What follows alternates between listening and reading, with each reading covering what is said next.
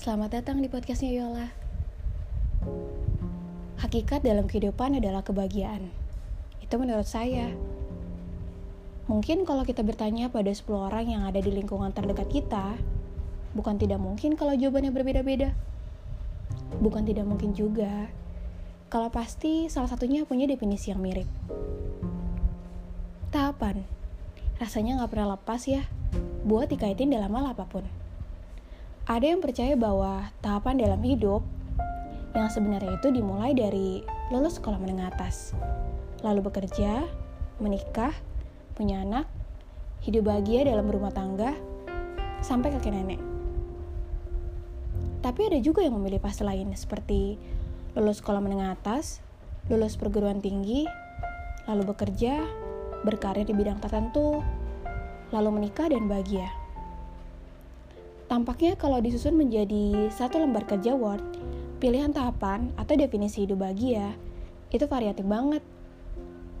Namun, satu fenomena yang belakangan jadi menarik itu adalah ketika standar hidup bahagia selalu dikaitkan dengan kesuksesan. Sukses atau kesuksesan. Kata paling membahagiakan yang selalu diamini seseorang untuk hal yang ingin dicapainya. Definisinya juga banyak. Tentu, bukan definisi mutlak yang dikeluarkan dari hasil kajian para profesor. Hmm, lebih seperti makna dari katanya sendiri. Oh ya, ada yang menarik lagi. Entah dimulai dari kapan, kesuksesan selalu dikaitkan dengan berapa banyak nominal yang ada di tabungan kita, berapa besar rumah yang ditempati kita, dan berapa banyak kendaraan yang ada di bagasi rumah kita. Realistis sih memang perlu, tapi kalau artis sukses selalu dibungkus dengan hal-hal yang bisa dinilai dengan nominal, value-nya berasa hilang gak sih? Padahal di dunia ini ada banyak banget hal yang gak apa-apa kok kalau kita gak punya banyak uang, gak punya rumah besar, dan gak punya banyak kendaraan. Balik lagi ke paragraf pertama. Hakikat dari kehidupan itu ya kebahagiaan. Dan kayaknya terlalu kecil banget ya. Kalau kebahagiaan cuma diukur dari nominal yang bisa kita hitung di kalkulator. Oke, intermezzonya cukup. Saya mau cerita sedikit hari ini soal keresahan saya yang hmm, semoga aja relate sama apa yang saya bicarain tadi. Lagi-lagi saya nggak tahu pasti kapan semua ini dimulai. Namun belakangan saya sadar kalau saya kurang ngerti aja gitu sama standar-standar yang hmm, terkesan diada-adain sama society. Standar tentang yang katanya seseorang bisa dikatakan sukses kalau punya uang di tabungan yang banyak, punya rumah besar yang tampak seperti istana, dan punya kendaraan yang berbaris rapi di bagasi rumah. Hmm, paling tidak kita harus punya salah satunya. Kalau mau diakui sukses, dan itu kata society. Loh, kalau gitu, kalau kita belum punya semua itu, kita belum tergolong orang yang sukses. Gitu gak sih maksudnya? Talah, saya juga bingung jawabnya. Kalau sampai dihadapin pertanyaan kayak gitu. Tapi yang pasti, hal yang biasa terjadi tuh, si orang yang gak punya apa-apa ini, pasti akan diremehkan dan dianggap gagal pastinya.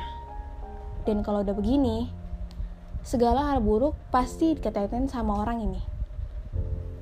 Contohnya, ketika let's say anak ini adalah seorang lulusan SMA atau SMK, pasti yang menjadi stempel akan dirinya adalah pasti itu anak sekolahnya nggak bener deh. Orang tuanya pasti nggak bisa ngedidik anaknya tuh. Orang tuanya kan hal-hal yang sebenarnya nggak ada kaitannya sama faktor kesuksesan, jadi make sense karena society meyakini dan mulai menjadikan itu adalah jawabannya.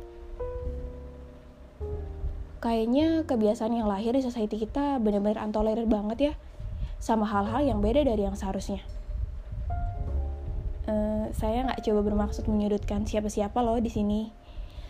Cuma ya, saya hanya coba mengangkat tentang the real reality yang benar-benar kejadian di kehidupan sekarang ini Ya, meskipun saya juga yakin, gak semua society memperlakukan hal serupa.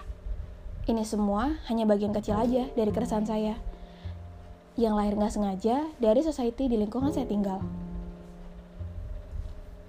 Oh iya, kalian pernah nggak sih selama hidup sampai sekarang ngerasa dikucilin? Ya hanya karena kalian beda gitu. Beda kebiasaan, beda pendidikan, beda agama, beda kerjaan, dan beda-beda yang lain. Saya memang gak maksud ngategorin hal-hal yang saya sebutin tadi. Hmm, itu semua deril dari apa yang pernah saya amati dan berbuah menjadi keresahan saya sekarang. Saya punya teman dekat di rumah. Harusnya sih nggak bisa dibilang teman. Alasannya karena kami nggak terlalu dekat.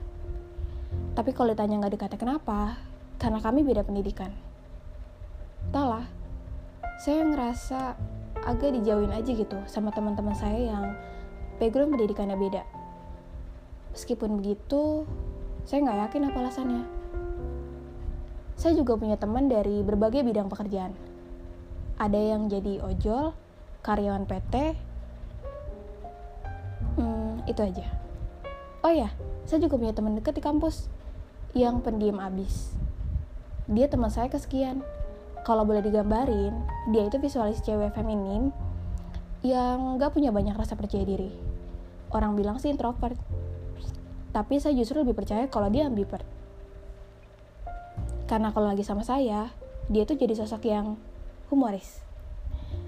Dari semua background perbedaan teman-teman saya ini, hampir rata-ratanya pernah curhat sama saya dan mereka pernah dikucilin sama society-nya. Ya, meskipun mereka nggak secara langsung ngakuinya. Kira-kira kenapa ya? Hanya karena standar akan diri mereka nggak sesuai sama apa maunya society? Atau karena background pekerjaan mereka? Atau pendidikan mereka? capek ya lama-lama kalau harus terus nurutin maunya society. Kalau boleh saya berargumen, beda itu hebat. Kenapa? Iya, bayangin deh, kalau mereka bisa berani dan percaya diri buat ngelakuin apa yang mereka mau dan suka, tanpa perlu pusing mikirin penilaian yang nantinya mereka terima, itu keren.